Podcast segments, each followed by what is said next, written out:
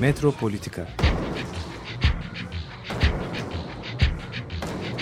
Kent ve kentlilik üzerine tartışmalar. Ben oraya gittiğim zaman balık balık balık balık tutabiliyorum mesela.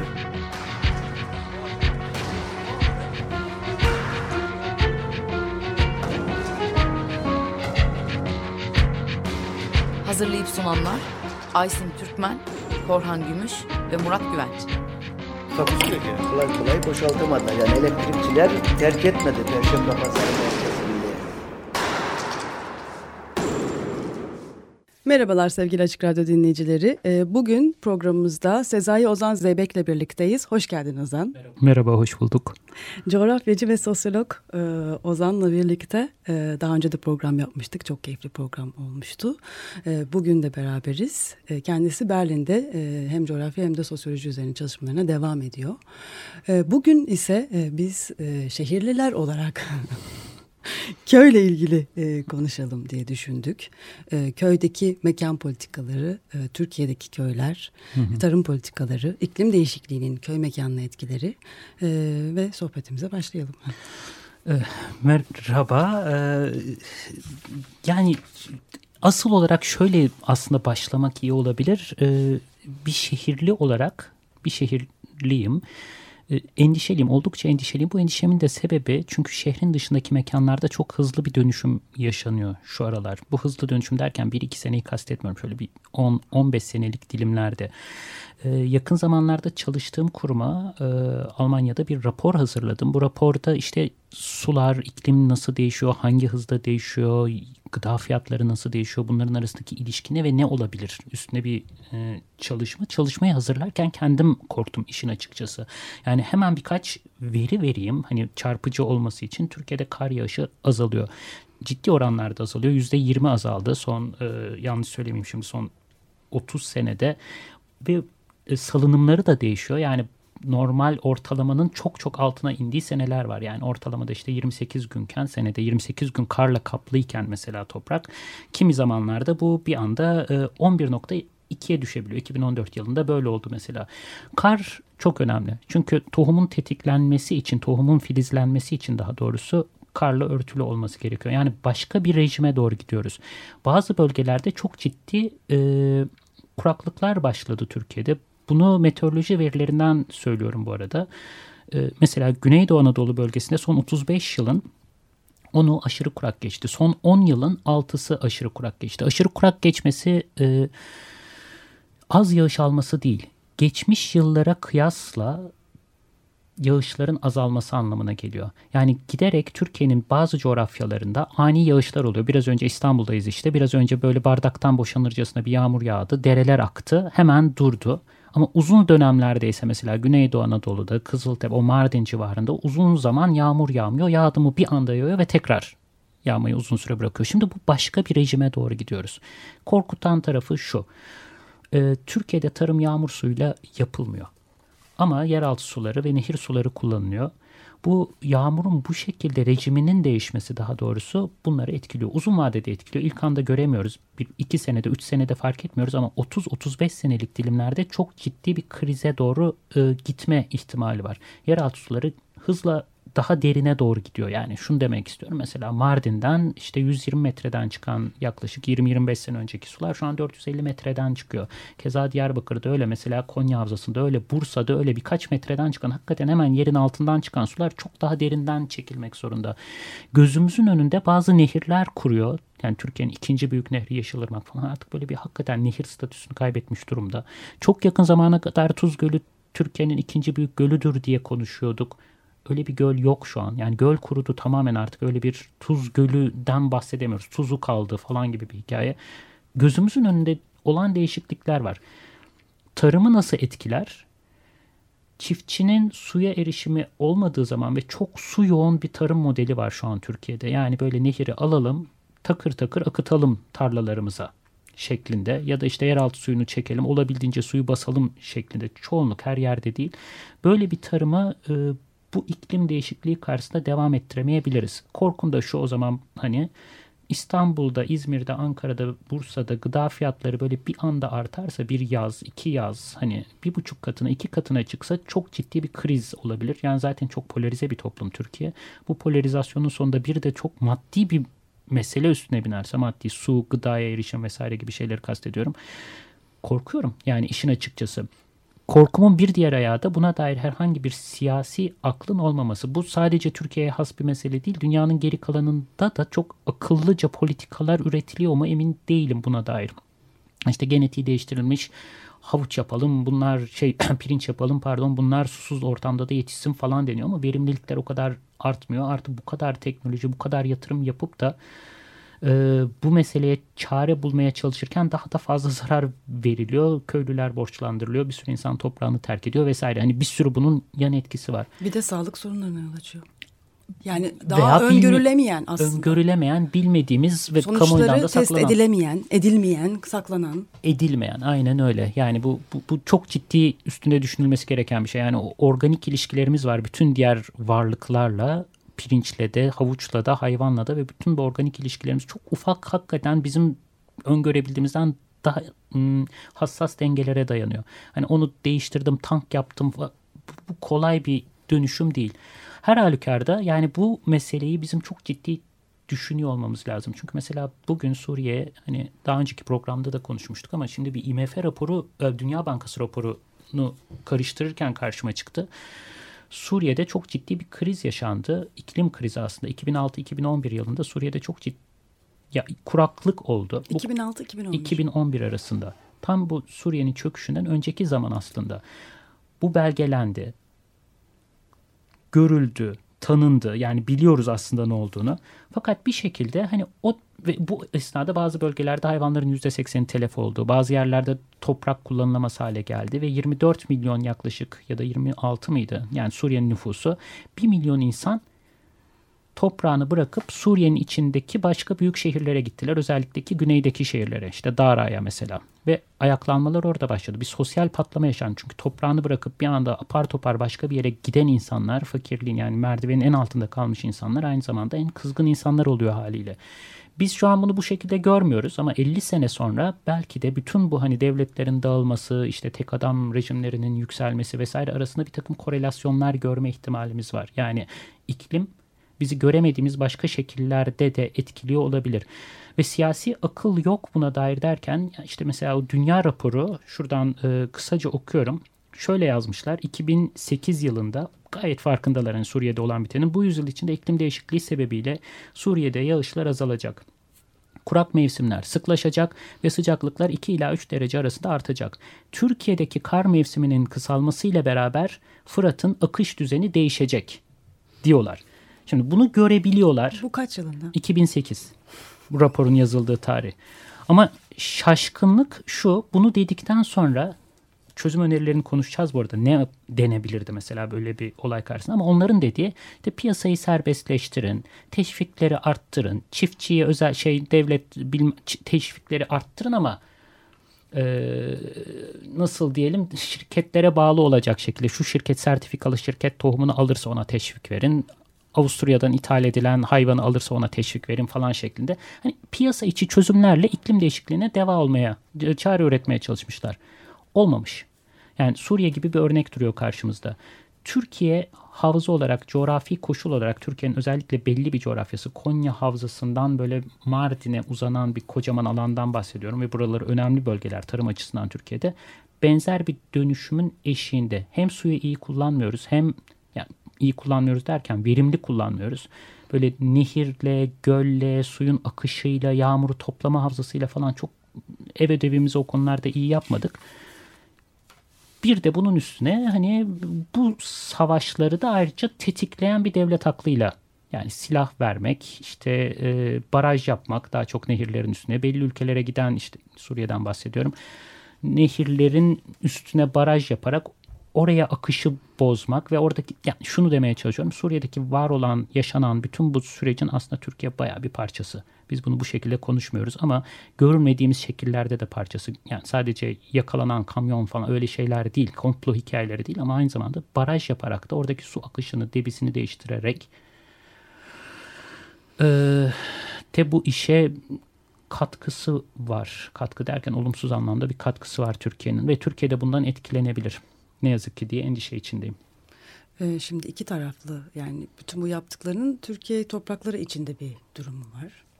Tabii yani bir devlet yıkıldığı zaman Türkiye'de bundan hop ben de diyemiyor. Diyememeli yani, top, yani sınırları açmasını destekleyen biri olarak söylüyorum burada. Bütün bedeline rağmen yani Türkiye bunun çok yani çok uzun soluklu bir dönüşüm ve bütün Avrupa ülkeleri bile sınırları kapamaya çalışırken orada çok kritik bir karar verildi. Ama öncesinde Türkiye'nin uzun vadeli politikalarında iklim değişikliği var. Sadece Türkiye müsebbibi değil ama Türkiye'nin baraj sevdasının da oradaki olaylara etkisi olduğunu söylemeye çalışıyorum. Yani suçlu demezdim ama müsebbibi olmak yani bir tür sorumluluğu olması bu işte altın çizilmesi gereken bir mesele olduğunu düşünüyorum. Aslında sadece Türkiye'de değil burada yani dünya tarım politikalarının parçası olma durumu da var yani değil mi? Yani böyle bir yukarıdan yani tabii ki bunlar başka türlü e, yönetim biçimleriyle başka türlü yapılabilir ama bir yandan da dünyadaki e, kapitalist tarım ilişkilerinin e, yani çok ciddi tahakkümü altında olma durumu da var. Buna hayır deme şansı var Türkiye'nin ama demiyor. Yani ama bir yandan da böyle bir entegre bir yani sadece Türkiye bağlamında da değil yani. Değil. Dünya Bankası'yla iç içe çalışmak zorunda kalan e, bir sürü ülke var. E, ve e, özellikle kriz ortamları ki bekliyoruz. Bu kriz ortamları daha da derinleştikçe şimdiki halde olduğu gibi IMF ve Dünya Bankası'nın e, bu e, 2008'de yazdığı rapor tarzı çözüm önerilerine e, birebir baş eğmek zorunda kalan bir durumu da var. Yani e, evet Türkiye müsebbibi ama daha da geniş dinamikler, makro dinamikler içinde de e, hani e, sorumluluklar e, daha da geniş, daha da büyük sorumluluklar da vardı. Kesinlikle öyle. Ya zaten bu Türkiye'nin şöyle yapsaydı her şey güzel olurdu falan gibi bir hikaye anlatmıyorum. Çok daha geniş. Yapabilirdi belki ama yani eli çok zayıftı. Yani sadece Türkiye'nin değil dünyadaki aslında bütün e, şimdi üçüncü dünya diye bir tabir kalmadı ama bence hani bu tepesine basılmış ülkelerin eli hakikaten çok zayıf hala.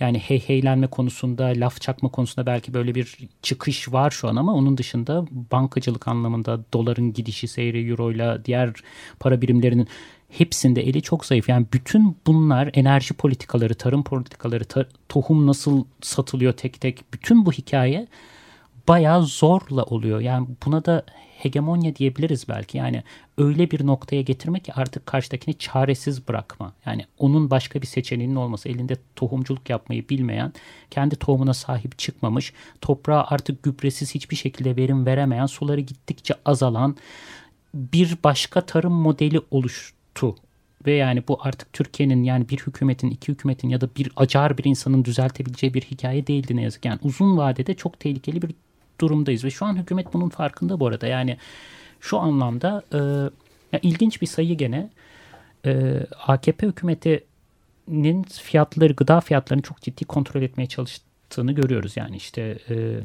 nasıl yaptığını anlatırım ama ilk iktidara geldiklerinde Türkiye'nin en fakir yüzde yirmilik kesimi, en alttaki yüzde yirmilik kesiminin gelirlerinin yüzde kırkı gıdaya gidiyordu. Tütün, alkol hariç. AKP bir şekilde bunu yüzde otuza indirmeyi başardı. Şimdi bu önemli. Hani biz AKP yani seçim başarısında da yüzde yüz bu etkili yani. Bence etkili. Yani bunu konuşmak gerekiyor. Çünkü yani özel bu insanlar cahil oldukları için falan diye bir hikaye anlatıyoruz. Halbuki yani özellikle dar gelirli insanların mutfak mutfak masrafları ile siyasi tercihleri arasında bir korelasyon olsa gerek diye düşünüyorum. Bir bağlantı olsa gerek yani. Çünkü birebir mutfağa giren harcadığı parayı fark ediyor, görüyor. AKP de bence bunun farkında. Çünkü çok ciddi bir şekilde bu oranın tekrar artmaması için uğraşıyor. Ama eli çok zayıf. Yalnız burada bir şey daha söylemek istiyorum. Bence yani bu bir varsayım e, ama daha önce yaptığımız bir programda konuşmuştuk bunu. Bu da biraz orta sınıfın mutfak masraflarının artmasına rağmen olmuş olabilir. Bu bir benim varsayımım çünkü or, yani e, hakikaten sebze meyve fiyatları orta sınıf için çok yükseldi. O yüzden de aslında orta sınıfın AKP ile ilişkisinde de başka bir problem çıkıyor. Yani alt sınıfı e, evet şey yapıyor e, mutfak masraflarını kısıyor ama bu bence orta sınıfa yansız, yansıyarak da biraz kısılıyor olabilir. Bu da benim bir varsayımım. Olabilir ama orta sınıfın bir de yaşam e, yani aldığı kullandığı ürünler de değişiyor ya. Yani aslında aynı ürünleri yememeye başlayan başka bir şey çıkıyor. Yani biri organiğe doğru gidiyor, biri işte duyarlı paketli gıdalara giderken diğeri daha hani pazarda ya da daha en ucuz paketli gıdalara yönelik o, o farkı konuşalım ama yani hani gene de şu Türkiye'deki gıda fiyatlarının belli bir eşiğin üstüne açtı her kesim için açtığı noktada siyaset kitlenir ve hükümetler bunu gayet iyi biliyorlar. Bunu düşürmenin yollarından bir tanesi çok uzun soluklu makul tarım politikaları üretmek ama e, bunu yapmak için de çok ciddi bir siyasi nasıl diyelim irade akıl gerekiyor. Türkiye'de bu yok. Başka ülkelerde de yok bu arada. Yani gene hani sadece Türkiye'ye has bir sorun olarak anlatmak mümkün değil.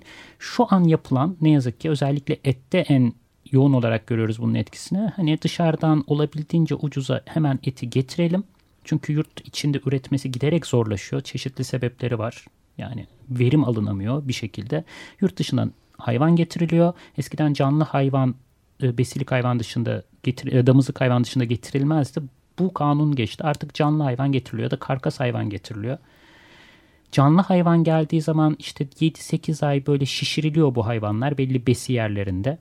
Şişiriliyor derken de işte yani GDO'lu bütün hayvanlar GDO'lu yemlerle besleniyor. Yağ vermesini sağlayacak böyle bir takım gıdalarla 8 ay şişiriliyor. Ardından piyasaya sürülüyor ve yeni hayvanlar getiriliyor. Şu an 26-27 ülkeden farklı ülkeden e, hayvan ithal ediyor Türkiye canlı hayvan ithalatinden ve karkastan bahsediyorum. Yani yemek için getirilen hayvanlardan bahsediyorum. Damızlıklardan değil. Ve bu hayvanlar e, işte Arjantin'den de geliyor. E, şeyden de geliyor. Macaristan'dan da geliyor. Rusya'dan da şimdi yeni anlaşma. Bu fiyat şeyleri fiyatları düşürebilmek için de Tayyip Erdoğan gittiği her ülkede liderlerle bir vaktini bu hayvan ithalatına ayırmak zorunda. Yani nasıl alırız? Fransa ile gidiyor Macron'la konuşuyor. Macron'la bunu konuşuyor aynı zamanda. Yani bütün bu meselenin arkasında çok ciddi bir aslında endişe de var. Onlar tarafında da yani AKP tarafında da bir endişe olduğuna eminim. Ama sorun şu her canlı hayvan buraya getirildiğinde yerli üreticinin e, e, uzun soluklu üretim yapmasının e, önü kesilmiş oluyor.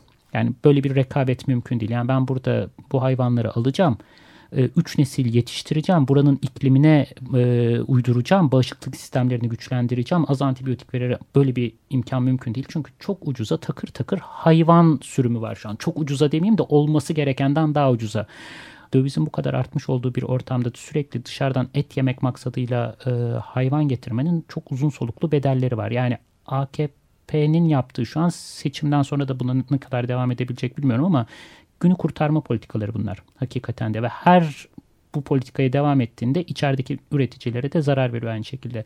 Bu yüzden de şu an özellikle hayvancılık bir böyle vurgun yerine dönmüş. Çünkü hayvan getirmek, oradan işte onu almak, satmak 9 ayda böyle kolay para kazanılan bir yer. Bu çiftlik bank falan meselelerinin o sektörden gelmesi belki de rastlantı değil o anlamda. Çünkü herkesin bir vurgun yapma hayalinin olabildiği bir alan çıktı. Yani bir dönem inşaattı. Hani böyle kolay para kazanmanın yolu. Şimdi bu. Doğru insanı tanıyorsan hayvanı buluyorsun, getiriyorsun büyük para bankadan falan. O bankadan krediler, erte, şeyler, faizler erteleniyor falan. Böyle bir, bir anda büyük paralar çıkıyor ortaya. Bu bu sektörün çöktüğünün işaretleri bana göre. Yani bir yerden bu şekilde vurgun yapabilme hayalleriyle insanlar e, müteşebbis zannediyorsa kendini Türkiye'deki gıda politikaları zarar görüyordur diyebiliriz kaba hesapla. Endişelerim bunlar. Yani çok kabaca Türkiye'nin kırsalında çok ciddi bir dönüşüm var. Bu hem yanlış politikalarla, ekonomi siyaset politikalarıyla hem de iklim değişikliğine bağlı olarak oluyor ve e, bunu çözebilecek bir siyasi akıl yok. Hem Türkiye'de yok hem de işte Dünya Bankası, IMF gibi kurumlarda yok. Bu e, yani zaten e, mesela bazı kanunlarla da e, mesela köyün hani artık köy diye bir şeyin tanınmaması Türkiye'de yani büyükşehir kanunları ile birlikte köyün mahallelere dönüştürülmüş olması yani köyü gitgide hani haritadan silmeye başlayan bir anlayışla da iç içe olan bir şey. Yani köy, köylü bu tanımları ortadan kaldırmak isteyen bir yönetim biçimi var. Ama bu, bu nereye gidiyor yani? Hani hakikaten e, ya hani endüstriyel tarıma yönlendirilen ya da zaten olmaması hani e, e, öngördüğümüz bir, bir e, orada çok önemli yani çok kritik noktada olan bir değer var.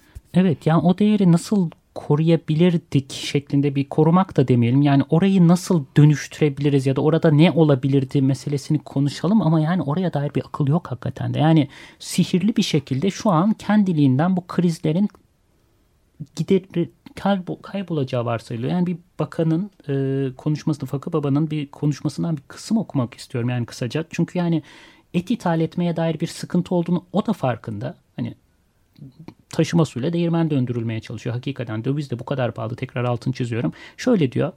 Et ithal etmek yani uzun alıntılıyorum çünkü böyle bir de fikir akış var. Yani nasıl diyeyim yani hakaret etmek istemem ama izansızlığı gösterecek yani oradaki düşünce eksiğini gösterecek bir akışı da var alıntının. Şöyle diyor et ithal etmek hakikaten her şeyde beni çok üzüyor. Et ithal etmek, ithalat etmek bizi gerçekten yaralıyor. İmkanlarımız yok mu? Var. Ve diyorum ki biz artık et ithal eden bir ülke olmayacağız ve inanmak da çok önemli. İhraç eden bir ülke olacağız. Nasıl olacağız? İnşallah. Yani 20 sene önce Antep böyle miydi? Antep'teki bir konuşması bu. Bir bakalım 15 sene önce AK Parti hizmetlerinden önce AK Parti öncesi Gaziantep'e bakın, yollarına bakın, şehirciliğine bakın, sanayisine bakın, kültürüne bakın, turizmine bakın. Ne kadar değişti değil mi? Yani bu et ithalatında böyle devam edeceğini lütfen düşünmeyin. Serbest fikir akışı. Hemen ardından da yani bu beyanatı verdikten sonra da gümrük vergileri 2017 ortasında %135'ten %26'ya karkasette %225'ten %40'a düşürülüyor ithalat kolaylaştırılıyor. Nasıl olacak bu? İnşallah. Yani hani buradaki o e, düşünmeye dair ya da nasıl diyelim ya arada sırada şundan korkuyorum. Yani bu bir vurgun kapısı. O malum. Bunu biliyoruz. Ama asıl korkum galiba kimse ne yaptığını bilmiyor. Evet. Bu, bu daha korkunç bir senaryo. Yani vurgunda çünkü hala bir tür e, akıl görebiliyorsun. Yani artıyı eksiği değerlendiriyor. Bu kafası kesik bir tavuğun hareket şekli. Bazen onu yapıyor, karar değiştiriyor. Hafta içinde bir işte karar geri çekiliyor, başka türlüsü yapılıyor. Bir başarısı korkunç bir yerde bu anlamda. Bu çok ciddi bir sıkıntı ve yediğimiz etler de bu arada kalitesinden hiç emin olamadığımız etler. Yani o 9 ayda çünkü kimse hayvan hastalansa bile gerçi karantina merkezleri falan var ama hani bunu söylemek, beyan etmek el altından hayvanlar çıkarılıyor. Zaten hepsi dediğim gibi işte o GDO'lu, yağlı, şişirilmiş hayvanlardan bahsediyoruz. Hepsine antibiyotik basılmış durumda. Antibiyotik acilen acilen kontrol altına almamız lazım. Yani dünyanın en önemli meselelerinden üçüncüsü olarak sayıyor bu arada. Yani e, Birleşmiş Milletler bunu. Yani bu hakikaten çok ciddi bir sıkıntı. Patojenlere karşı etkisiz bir sürü e, patojenlere dirençli bir sürü yeni varlık çıkıyor ortaya bizim antibiyotik kullanımımızdan. Bu şekilde etler yiyoruz. Enteresan bir şekilde. Ve buna dair e, herhangi bir e, düzenleme yok. Senin sorun hani köy nasıl olabilirdi? Yani orada bir sürü galiba fırsatı da kaçırdı Türkiye. Yani şöyle bir şey yakın zamanda Yemek ve Kültür Dergisi'ne yazdım. Ee,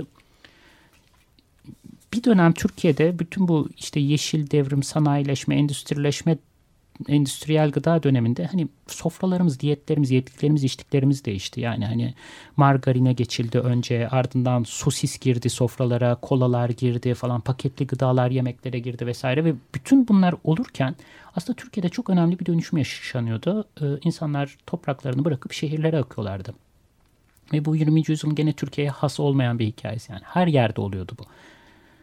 Ee, ve bu değişimi görüp ay domatesler de bozuldu artık hepsi hormonlu falan deyip ama gelen insanlara karşı da başka türlü bir dil. Hani gelen insanlarda zonta, kro, maganda, şehri pisletiyor. Bu iki süreç arasındaki bağlantı yani senin sofralarındaki o sosisin ortaya çıkması, endüstriyel gıdanın ağırlık kazanmasıyla topraklarından koparılan, üretimden koparılan insanların arasındaki ilişkiyi görmemek, bunun politik bir mevzu olduğunu fark etmemek o kadar kritik bir dönemeçti ki benim için ben, yani en azından ben öyle düşünüyorum. Kritik dönem eşit derken orada çünkü bir şey oluyor.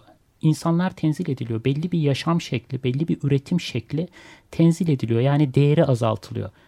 Bu değerinin azaltılma işte magandalık, kroluk, cahillik vesaire meselesiyle oluyor. Türkiye 90'larda böyle bir fırsatı geçti. Köyler boşaltılırken Türkiye'nin bir kısmı yangın yeriyken biz ayılı şarkılar falan söyleyerek, klipler çakarak, e, çekerek, magandalar, zontalardan bahsettik. Barış Manço'yu yıllarca dinledim. Hani gençliğimden beri Barış Manço iyidir. Yani severiz. Yediden yedi dünyayı gezer. Ailemizin insanıdır falan gibi. Çocuklarla ilişkisi Çocuklarla süper. ilişkisi süperdir vesaire. Ve hani kendimi de hatırlıyorum. Bir Ayı diye bir şarkısı vardır. Bir A de bakayım A bir de Y de hani bilenler bilir. Klibini de seyredin eğer şey yapıyorsanız. Yani ondan bakın bir, bir daha okuyayım. Ne anlama geldiğini bir daha düşünün. Bak evladım buna ayı derler. Ormandan inip şehre gelirler. Biraz ağırdır, hantaldır ama armudun iyisini ayılar yerler. Şimdi bunu derslerimde okuttuğum zaman öğrenciler itiraz ediyor. Devamını okuyacağım. Hocam bu gerçek ayılardan bahsediyor olsa gerek falan. Yani tuhaf bir şekilde çoğumuz bu bağlantıyı kurmamışız. Maksat devam ediyorum. Çoluk çocuk öğrensin hayatın çetin yollarını. Kaptırmasınlar kimseye kafalarını da kafalarını ve de kollarını. Hani baba olarak vazifemiz tabii uyandırıp ikaz etmek. Uzunlar yanmıyor hakim bey. Kısa yoldan anlatmak gerek. Hayvan sevgisi tabii ki lazım. Ama her şey karşılıklı. Ben seni seveyim sen beni say ki bozulmasın ağzımızın tadı. Armudun iyisin zaten o yer. Bir eli yağda ötekisi balda. Buramıza geldi artık hakim bey. Takdir sizden biraz da öte kaka.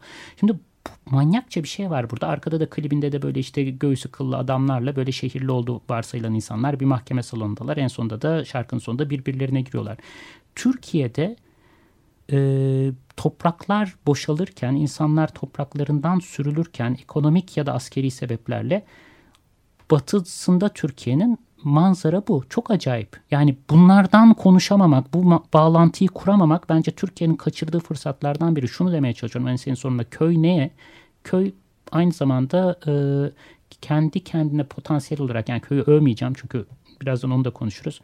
Ama kendi kendine potansiyel olarak yetebilme imkanı olan bütün bu kapitalist ağlara direniş noktaları kurabilecek bir mekanı biz bu şekilde ıskaladık. Onu cahil, aptal, kro, maganda vesaire olarak görerek, oradaki insanları tenzil ederek. Çok üzücü bir tarafı var bunun.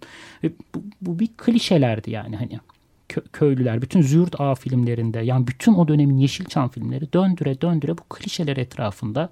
Klişeyi de şöyle açıklayayım yani kendini tekrar eden, görür görmez anladığın ama üstüne çok uzun süre düşünmeden mana ürettiğin e, anlam paketleri diyeceğim. Stereotipleştirip, stereotipleştirip, alay, alay eden, aşağılayan. Aşağılayan ama bir de ikili bir dili var. Bütün o kolonyal e, dilin böyle çatal dilli diyeceğim gene. E, bir yandan alay ediyor, hakir görüyor ama bazen de kendini hakir görmek için ay biz şehirde çok bozulduk. Köyler halbuki ne güzeldi. Nostaljiyle bir yüklemek. Yani o çatal dil her bütün kolonyal dillerde var. Yani işte e, asil yerli falan. İşte Montesquieu yazmış hani şey biz aslında asıl şehirliler biz şeyler batılılar asıl bozulmuşuz onlar doğal halde e, hırs olmadan yaşamayı biliyorlar.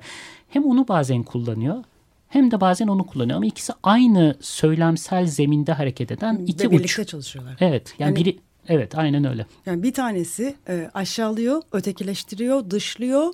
E, Öteki de onu yapıyor. E, aslında bir, bir şey daha var. Romantize edip estetikleştiriyor. E, bir tanesi de uzaklaştırıyor. Bence bu da çok önemli bir nokta. İkisi yani, de ötekileştiriyor ama aslında. E, başka yani uzaklaştırması da e, başka türlü bir şekilde yani şehirden bu kadar uzak hale getirirsen e, bu sefer hani estetik olarak uzak hale getirsen bile bir türlü gidilemeyecek o, o halde tutuyor ya da gidilse bile onun gerçekliğini algılayamayacak bir ruh halinde bizi tutuyor. Evet yani bu meseleleri bizim başka yani bu böyle ikili temsil sistemleri üzerinden biz bayağı Türkiye'yi açıkladık. 90'lar, 2000'ler, cahiller geldi. Yo yo aslında köy çok doğaldı da şehirde çok bozulduk, yozlaştık falan. Halbuki biz bu meseleleri bambaşka şekilde konuşabilirdik. Mesela mal varlığının dağılımına dair pek bir şey demedik. Militarizme dair pek bir şey demedik. Yani mal varlığı deyince de e, şunu kastediyorum aslında. E, şöyle bir gelir adaletsizliği var Türkiye'de. Bunu biliyoruz. Herkesin aldığı maaşlar arasında uçurumlar var ve e, toplam maaşların az bir kısmı, çok bir kısmını az bir kesim alıyor. Bunu biliyoruz. Ama burada hala görece bir denge var. Asıl adaletsizlik ve bu Norveç'te de böyle örnek ülke olarak gösterdiğimiz servet. Servetin açılımı da maaş, gelir, daha doğrusu gelir kavramı karıştırıyor şimdi. Maaş değil, mesela bankadaki para, mesela ev sayısı, mesela bir şirketteki hisseler vesaire. Norveç'teki sayıyı veriyorum. E, nüfusun %10'u servetin %50'sine sahip. Bu sosyal adaletin en iyi olduğu ülkeden bahsediyoruz. Amerika'da bu oran %75-%80 bandında. %10'luk bir kesim %70, %75 bandında. Şimdi tam emin değilim %75-80 mi 70-75 mi ama önemli değil. Bandına sahip. Biz hem orta sınıflar hem işte bu meselelere dokunmadığımız zaman yani ev sayısı, şirket hisse, bunların vergilendirilmesi, dağıtılması hatta ilave edilmesi. Yani bence bunları konuşabilmeliyiz. Özel mülkiyete çok ciddi sınırlar. Bütün bu meseleler kendini tekrar edecek. Bunları konuşmak yerine ise biz hani Aa, köylüler cahil mi değil mi? biz acaba onları nasıl eğitebiliriz gibi bir meselede havanda su dövüyoruz. Hala da bu böyle. Bu arada Türkiye'deki sayıları bulmak da çok kolay değil. Ee, ama işte bir arkadaşım banka mevzuatlarında birikmiş paralara bakarak bu işi yaptı Murat Güney. Ee, ya bankada kaç hesapta ne kadar para var ve buna toplamdaki bankadaki birikmiş paranın yüzde kaçı ediyor? İnanılmaz rakamlar buldu. Yani yüzde birlik bir kesim Türkiye'nin işte şimdi yanımda rakam yok yanlış söylemek istemiyorum ama yaklaşık yarısına sahip bankadaki paralardan bahsediyoruz. Yani bu şirket hissesi ya da e, ev vesaire değil ya da yurt dışındaki paralar da dahil değil. Sadece Türkiye'deki banka hesaplarına bakarak bile inanılmaz az sayıda insanın elinde korkunç miktarlarda para biriktiğini görüyoruz. Bunu konuşmuyoruz. Yani herkese yardım yapılsın işte e, minimum ne asgari ücret olsun falan diyoruz ama asıl eşitsizliği yaratan bu birikmiş servetler. Miras yasasından bahsedebilmeliyiz mesela. Bu gene hiç konuşmadığımız bir mesele. İkinci evi aldığımız her noktada ve onu kiraya verdiğimiz her noktada 3, 4, 5, 6 başka türlü bir eşitsizliğin nesillerden nesillere aktarılan gelen bir eşitsizliğin önüne açıyoruz aslında. Yani bütün bu meseleleri konuşarak aslında bu iklim değişikliğine hazırlık yapabiliriz gibi geliyor. Yani biraz ölçeği büyüttüm gibi geliyor ama iklim değişikliğinin tüketici, bilinçli tüketici olalım yetmeyecek. Çok belli. Hakikaten çok kritik bir eşikteyiz. Yani dünya çevresinde yani her yerde acayip kırılmalar yaşanıyor. Hiç başa gelemeyecek insanlar başa geliyor. Hiç söylenemeyecek sözler gene söylenir hale geldi. Bazı yerlerde ilk fırtına ve bizim bütün bunlara cevap verebilme noktamızda e, daha radikal olmamız gerekiyor noktasına geldim. Yani iyi bilinçli tüketici olarak bu meseleleri galiba aşamayacağız. Çok kısa bir müzik arası verelim mi? Ee, Lütfen verelim çünkü o kadar konuştum. Olarak, pardon. Estağfurullah ne demek. Ee, Kings of Convenience. Ee, e, konvansiyonel hayatlarımız içinde e, krallar gibi yaşamamıza da atıfta bulunarak Kings of Convenience'dan dinliyoruz Homesick. Müzik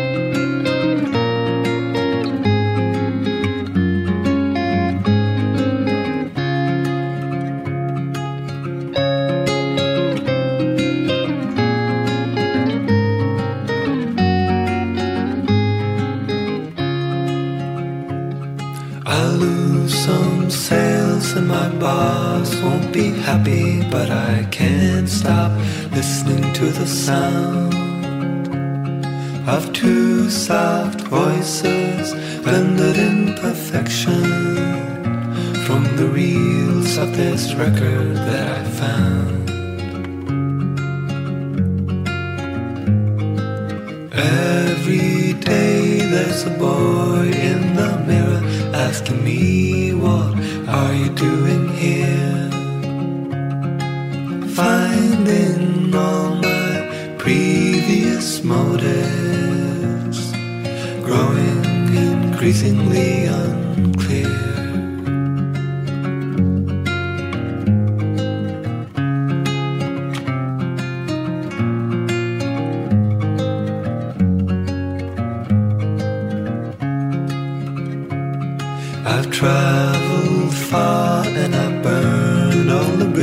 I believed as soon as I hit land. All the other options held before me would wither in the light of my plan. So I lose some sales and my boss won't be happy, but there's only one thing on my mind searching boxes underneath the counter. On a chance that on the tape I'd find a song for someone who needs somewhere to long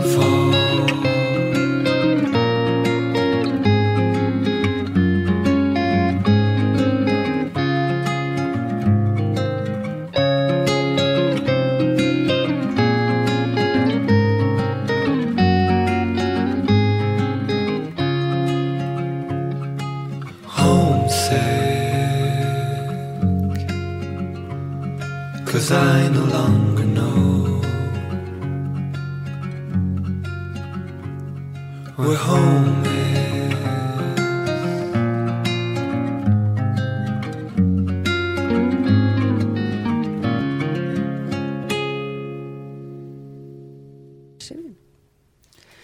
Evet, Kings of Convenience'dan dinledik. Homesick. Sezai Ozan Zeybek'le olan e, sohbetimiz devam ediyor. E, Türkiye tarım politikaları e, ve e, köyün son dönemki hallerini e, konuşuyoruz. E, çok e, iç açıcı bir tablo değil. E, gene de biz neler yapabiliriz diye birazcık bunun üzerinden düşünsek, konuşsak. Yani hakikaten e, artık gitgide de zaman da daralsa bile neler yapabiliriz, nasıl çözümler olabilir? Yani birkaç ölçekte cevap verilebilir buna. Yani hem somut pratik bir şeyler konuşalım hem de daha büyük ölçekte siyaset nerede aksadı gibi bir meseleyi de konuşalım. O önce büyük ölçekle başlayayım izin verirsen. Yani kafamda şu var. Emin değilim bu dediklerimden üstüne hala düşündüğüm. Ya uzun bir süredir biz siyasetin belli mecralarını boş bıraktık.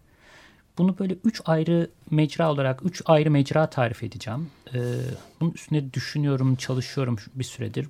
Kabaca söylüyorum biraz basitleştirme pahasına. Biz bu üç mecranın birine odaklandık, hep onu yaptık. İkinciyi atıl bıraktık, üçüncüye hiç dokunmaz olduk belli bir zamandır. İstisnalar var. Biri şu, söz üretmek, hakikati söylemek bak bu böyle değil, yanlış, onlar hırsızlar, şöyleler, böyleler. Hani o hakikati söylediğin zaman da varsayımın şu karşında seni dinleyen bir güçlü tayfa var ve yani suratlarına vurulduğu zaman yalanları, yanlışları vesaire geri adım atacaklar. Utanacaklar. Bunlara utandırma politikaları diyeceğim. Yani bütün bu işte basın açıklamaları, sokaklarda yürüyüp slogan atmalar, işte akademisyenlerin imza kampanyası ben de dahilim buna ama hani hepsi aslında bir utandırma. Bu e, aynı şekilde Amerika'da da oluyor. Yani Trump'la ilgili şu anda benim bütün arkadaşlarım sürekli onu aşağılayan, e, onun yaptığı saçmalıkları e, tekrar tekrar oynatan klipler gönderiyorlar.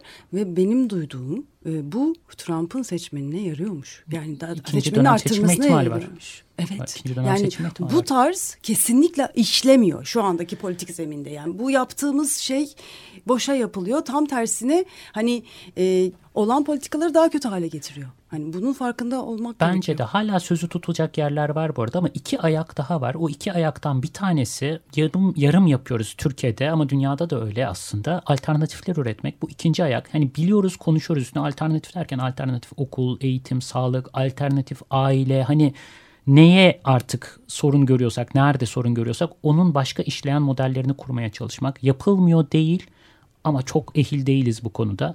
Ve üçüncüsü ise hiç dokunmadığımız bir alan var bir süredir diye düşünüyorum. O da e, güçlünün iktidarların dinleye masaya oturması için, müzakere oluşabilmesi için e, elimizdeki kozları kullanmamız gerekiyor.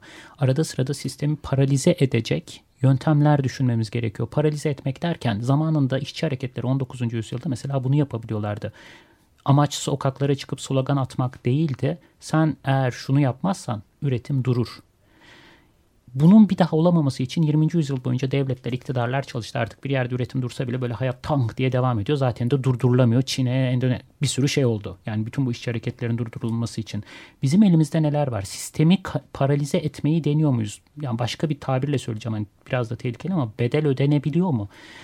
neler olabilir? Vergi vermemek, askere gitmemek, hani neler olabilir? Sivil itaatsizliğin, iş yavaşlatma. Bütün bu akademisyenler çakır çakır kovulurken mesela çok az sayıda insan e, işi bırakıyoruz ya da işi durduruyoruz ya da yavaşlatıyoruz diye bildi. Hani aman çocuklar zarar görmesin, aman idari işler, onlar mağdur etmeyelim falan diye hayatı sürekli devam ettirmeye çalışıyoruz. En basit örneklerden biri hani mesela tüketim hep konuşulur.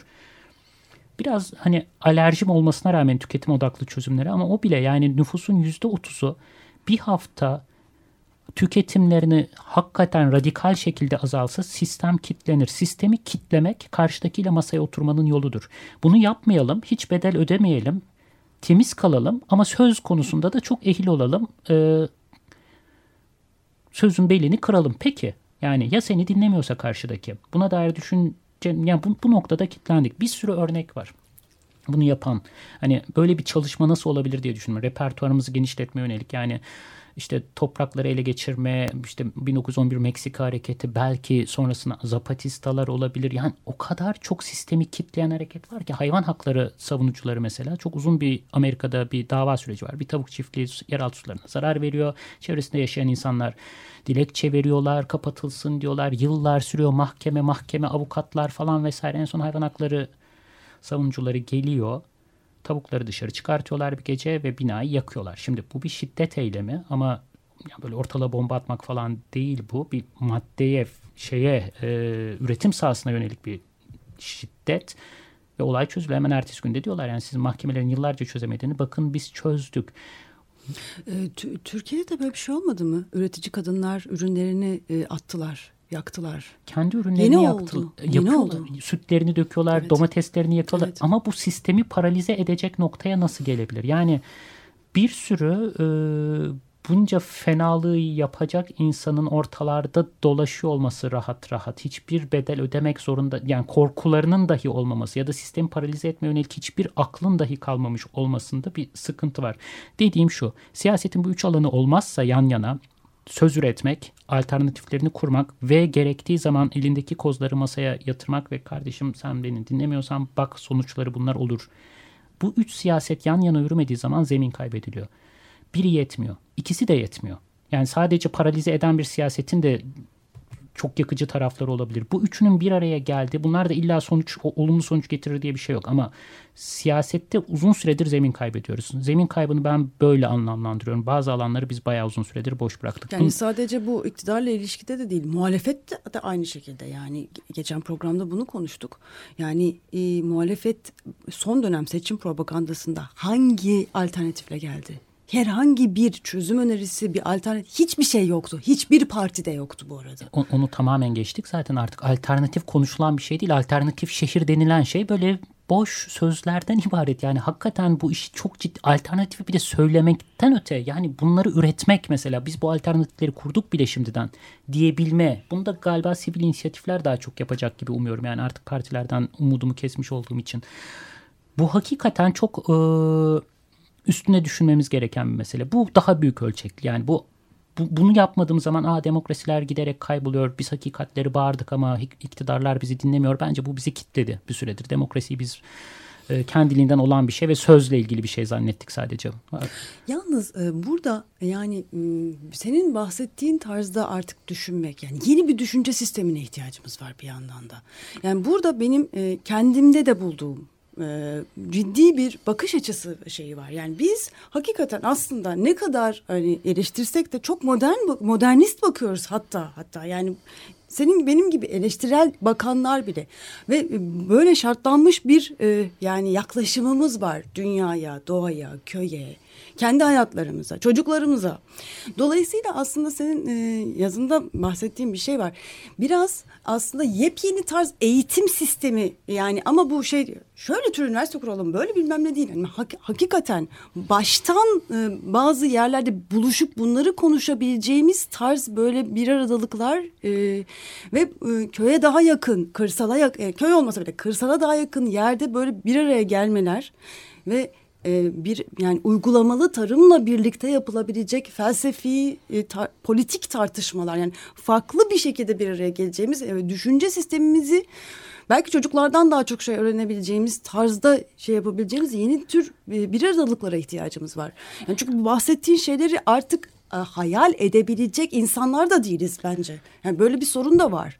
Değiliz. Böyle düşünmüyoruz artık değiliz. Bedenimiz de ona uygun değil. Pek çok anlamda hakikaten... Habitusumuz da uygun değil. Sen demiştin demin, değil, demin değil. programda. Aynen öyle. Yani artık bedenen o hareketleri yapmaya ehil değiliz. O tornadan geçmedik. Yani çok başka bir yerdeyiz. Söz Füsun bittiği yerde biz de bitiyoruz gibi bir hikaye. Dediğin çok önemli. Ya zaten bence somut önerileri de işte bu üç çerçeve içinde ele almak. Yani söz alanını bırakmamak. Yani utandırma politikası ne yazık ki hala lazım. Yani etkisiz ama bırakılacak bir alan değil. Ama çok somut şeyler yapılabilir. Bugün köylerle, gıda ile ilgili. Hani o somutlara da gelmek istiyorum. Sadece soyut anlamda bırakmamak. Şu an yani mesela Türkiye'nin acilen e, büyükbaş hayvancılığın ağırlıkta olduğu yeme rejimini terk edecek politikalar üstüne kafa yorması lazım. Yani Türkiye'ye küçük illa et yenecekse çok daha az et yememiz lazım. Yani et yemeyi e, nasıl diyelim arttıracak politikalardan zaten uzaklaşmak gerekiyor. Hem sağlıksız hem antibiyotik hem iklime zarar veriyor vesaire. Hem hayvanlar korkunç koşullarda yaşıyorlar o kalemi geçtim ama illa da gerekiyorsa büyükbaş hayvancılık değil küçükbaş hayvancılık. Küçükbaş hayvancılık kısa otlarla yetişebiliyor kurak iklimlere daha uygun vesaire. Hani sen olmayacak bir yerde olmayacak bir hayvanı zorla yapay koşullarda delice su harcayarak ineklerden bahsediyorum, büyükbaş hayvanlardan bahsediyorum. Uzaklardan saman getirerek, uzaklardan e, işte e, ilaç getirerek onların dışkılarını da alıp gene uzaklara, derelere, merelere gömerek iş yapmaya çalışıyorsun. Yani bu delilik. İklim değişikliği karşısında sonradan bize bakacak insanlar ya bu insanlar bu kadar mı aptalmış diyecekler. Gene tek sadece Türkiye'ye has bir şey söylemiyorum. Su meselesini çok acil çözmemiz lazım. Yani işte damlama, sulama sistemleri vesaire buna dair bir takım teşvikler, krediler var ama yani hala dereden su çekmek bir zenginin işte para vererek o derenin bilmem yüzde kaçını ben diyememesi lazım. Yani su ortaktır. Kimsenin tek eli özel mülkiyeti haline gelemez. Bu, bu bizim hayatta kalmamız için gerekli bir süreç. Ee, bir önemli başka bir hikaye e, bizim değer sistemlerimizi değiştirmemiz lazım. Senin dediğin de biraz aslında ona yakın. Hani e, köylü çok hakir görülüyor. İlk kısmında da konuştuk hani bu programın. Fakat aslında üreticiler onlar ya hala. Yani aslında çoğumuzun şehirlerde yaptığı iş çok da mühim işler değil avukatlar, reklamcılar, pazarlamacılar, onu oradan alıp buraya satanlar, kağıda alıp oraya. Hani olmasak da kendimi de dahil ediyorum. Yani üniversiteden de emin değilim onu da konuşuruz. Olmasak da oluruz. Dünya devam eder. Ama en tenzil edilmiş, hakir görülen meslekler mesela işte şehirlerimizi yapanlar, çöpleri toplayanlar, gıdaları üretenler en kötü maaşları, paraları alan insanlar ama aynı zamanda bu hayatın bütün e, yükünde sırtında taşıyan insanlar. Burada bir ciddi sakatlık var. Bu sakatlık belli grup meslekler aslında gerçekten yani asalak diyeceğim çok büyük bir üretim yani hayatta kalmamıza yarayacak işler yapmamalarına rağmen sanki kıymetliymiş gibi muamele görüyorlar. Yani hepimiz çıkıp da bir bilmem ne uluslararası şirkette pazarlamacı olma hayali kuruyoruz ama çok azımız köyde yaşama ve üretken yani hayata değecek bir üretkenlik hayali kuruyoruz. Bu değer sistemini değiştirmenin de yolları var. Yani mümkün hayatta çünkü değer sistemleri milyon kere değişmiş insanlık tarihinde gene değişir. Ama belli ki bu değil. David Graeber'in bir kavramı yani şu kendimi de tekrar dahil ederek söylüyorum. Hangi meslek uyduruktur falan şimdi o tartışmayı derinleştirmeden e, olmasak da oluruz. Bunlara e, yani kaba bir tabir kullanacağım ama boktan meslekler. Hayatın asalak meslekleri diyor. Çok haklı. E, üniversiteleri bambaşka şekillerde dizayn etmek lazım. Yani şu an e, kendim de üniversitede hani delice kredi alıyorlar öğrenciler. İşte bir dönemde 6, 7, 8 bunların birçoğu aklımızda kalmıyor. Yani yapılan araştırmalar gösteriyor ki işte 5 senede kullanmadığımız bilginin yarısını unutuyoruz. 20 senede %95'ini unutuyoruz ve bunlar çok temel şeyler. Geometri ben mesela hatırlamıyorum. İşte sinüs, kosinüs falan diyebiliyorum. Gerisi kalmamış. Türev integral canavarıydım. Şu an yapamam emin değilim yani. Sadece işaretlerini hani şimdi kullanılmayan bilgi gidiyor demek ki.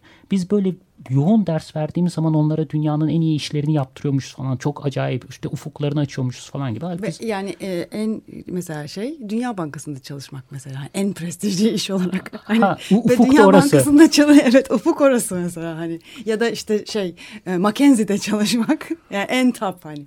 Evet yani şimdi... Ve Dünya Bankası'nın dünyaya yaptığına bakınca da çok ilginç şeyler görüyoruz. Çünkü en parlak beyinleri onlar topluyorlar bir şekilde. Yani şimdi böyle Express dergisine başka türlü bir üniversite nasıl olabilirdi? Alternatifler üzerine bir yazı yazdım. Henüz çıkmadı ya da çıktıysa bu ay görmedim daha. Açıkçası daha dün geldim çünkü. Ama demeye çalıştığım içinde pratik anlamda bilgi ihtiva etmeyen, pratiğe dökülemeyecek hiçbir bilginin üniversitede öğretilmesine gerek yok diyeceğim. Critical thinking de uygulamalı olabilir bu arada. Yani şey eleştirel düşünce.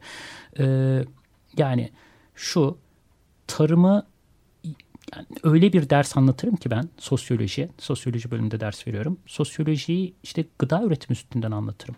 Hem pratiğe değer hem o insanların yaptığı iştir. Okulun önemli bir bölümü yemek pişirmek.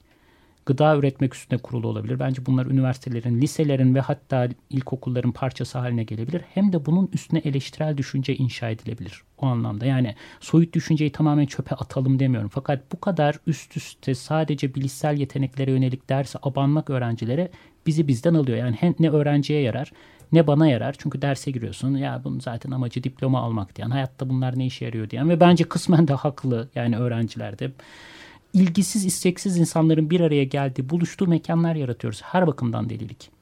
Yani insan emeği kayboluyor burada. 20 seneler gidiyor üniversite sıralarda. Akılda da bir şey kalmıyor işin açıkçası. Düşünmeyi öğreniyoruz. Hayır düşünmeyi de öğrendiğimizden emin değilim bu arada. Bir sürü araştırma var bununla ilgili. Ee, yani birini söyleyeyim düşünmek çünkü hani çok kolay bir şey değil. Yeni başka bir bilgiyi başka bir yere tatbik etmek. Yani şöyle bir deney mesela. Ee, diyorlar ki ya arkadaş bir tane kale var. Bu kaleyi işte iki, iki durumu okuyorlar. Kaleyi işgal edecek askerler ama yollar mayınla kaplı. Komutan diyor ki e, çok bütün ordu tek bir yoldan geçerse mayınlar patlayacak. Askerleri de bölüyor farklı yerlere gönderiyor. Bir bilgi. Hemen ardından beyinde bir ur var.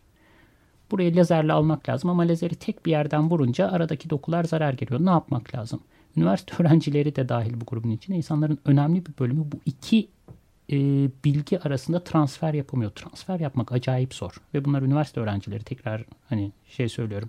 Yani farklı yerlerden ufak ufak lazerlerle alırım demesi gerekiyor. Bunu söylemiyor. Düşünmeyi öğretiyor muyuz?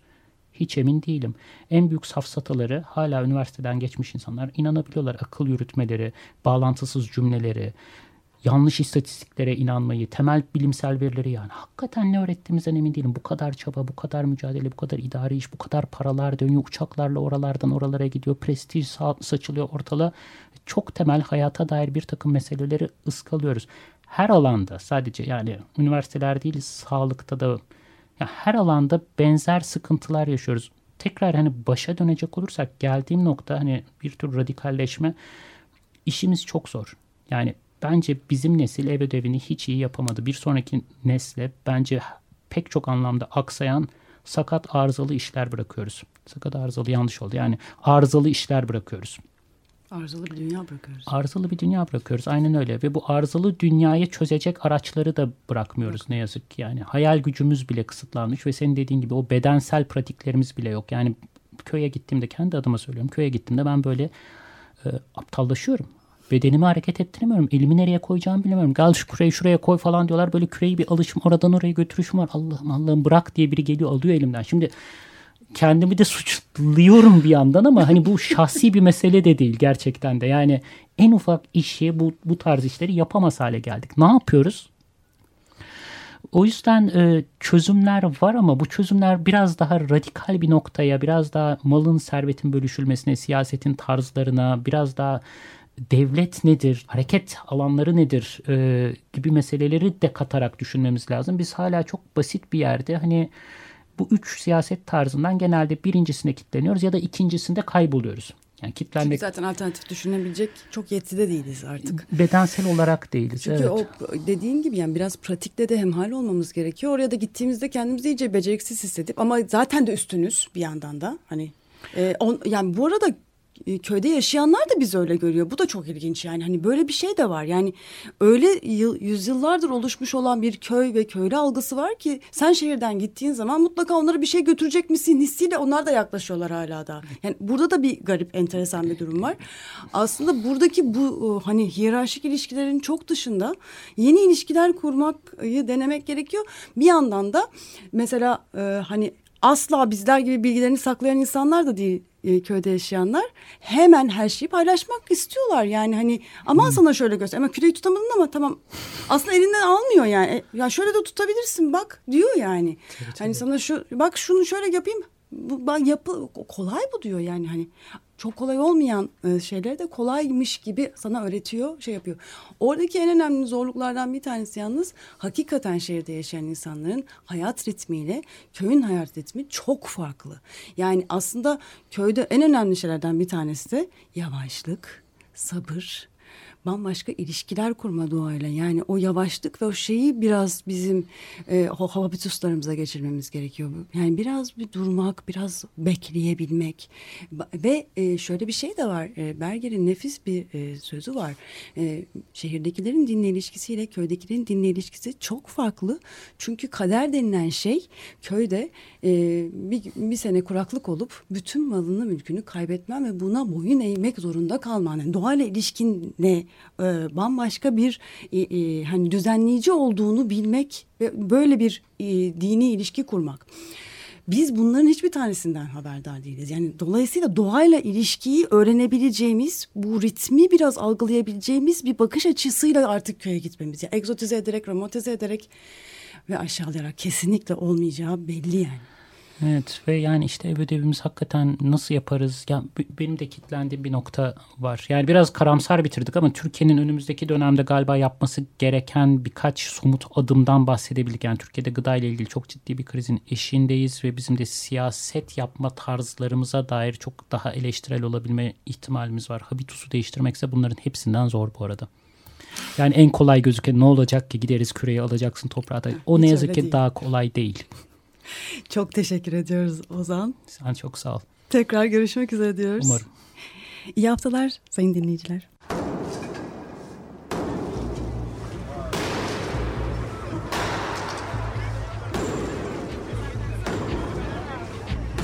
Metropolitika Kent ve kentlilik üzerine tartışmalar. Ben oraya gittiğim zaman balık balık balık balık tutabiliyorum mesela.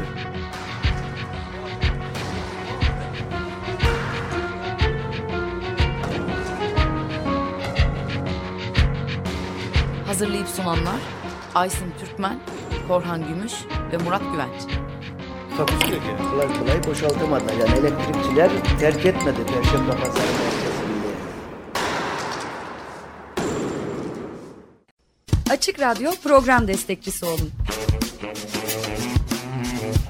Bir veya daha fazla programa destek olmak için 212 alan koduyla 343 41 41.